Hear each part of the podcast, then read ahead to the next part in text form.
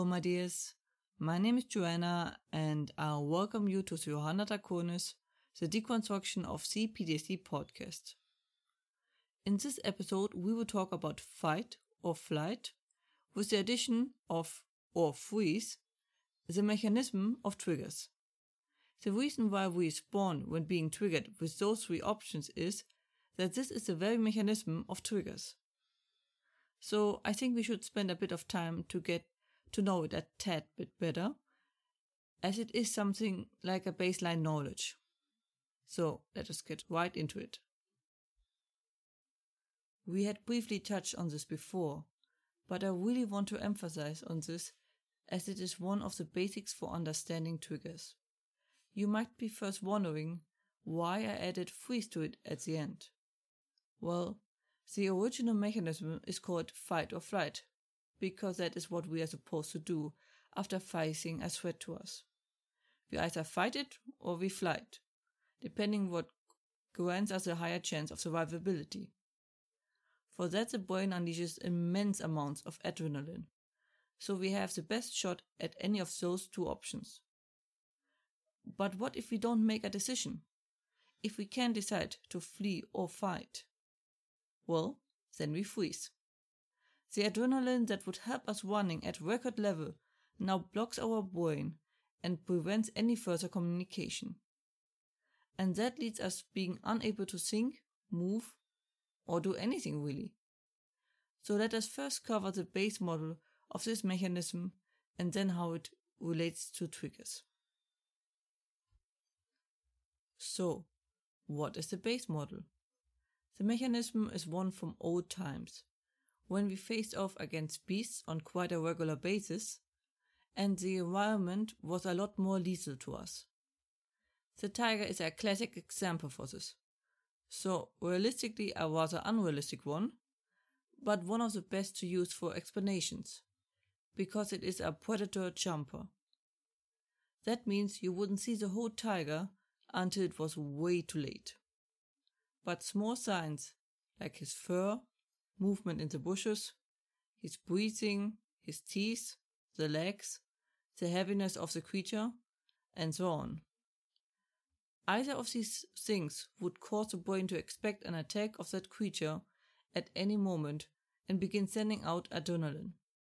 It causes to fight stronger, run faster, ignore pain or injuries, and so on.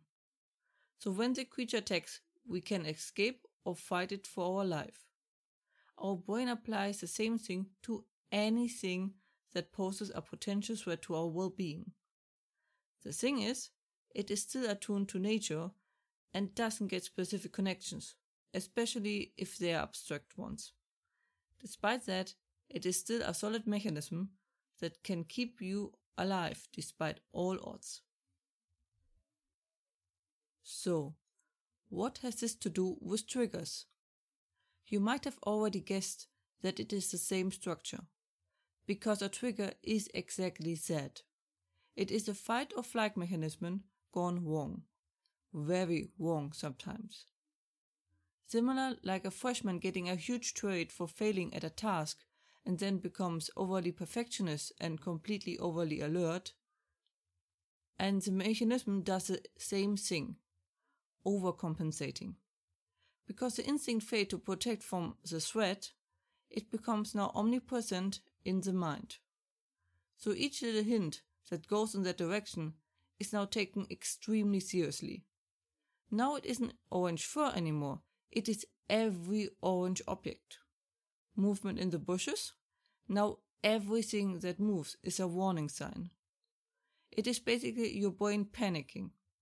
The alarm goes off constantly and therefore you are constantly under attack.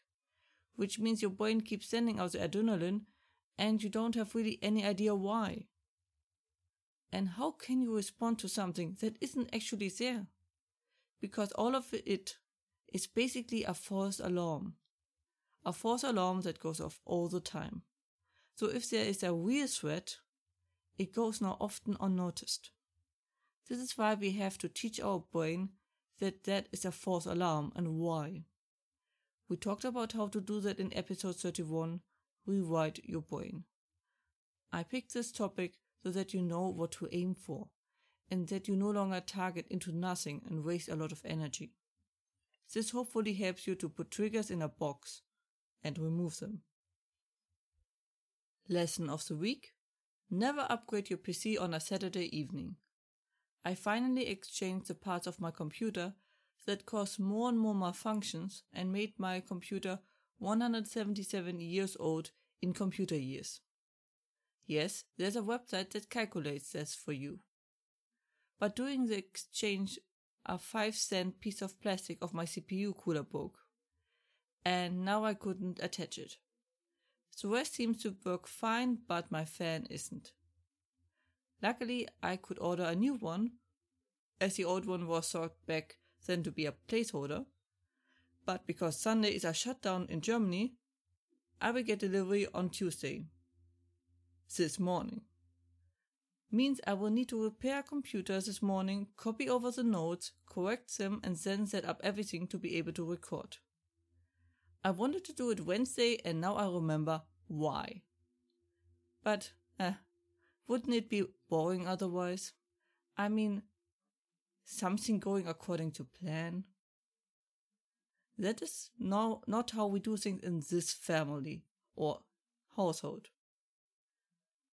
And then I got Corona. And all those plans got to waste. But at least those times are behind me and I am immune now.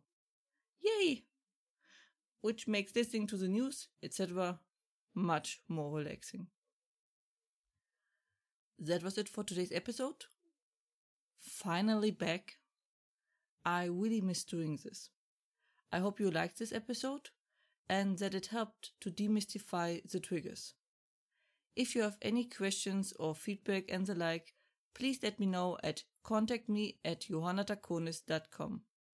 More information and transcripts you can find, as usually, under johannadraconis.com slash podcast.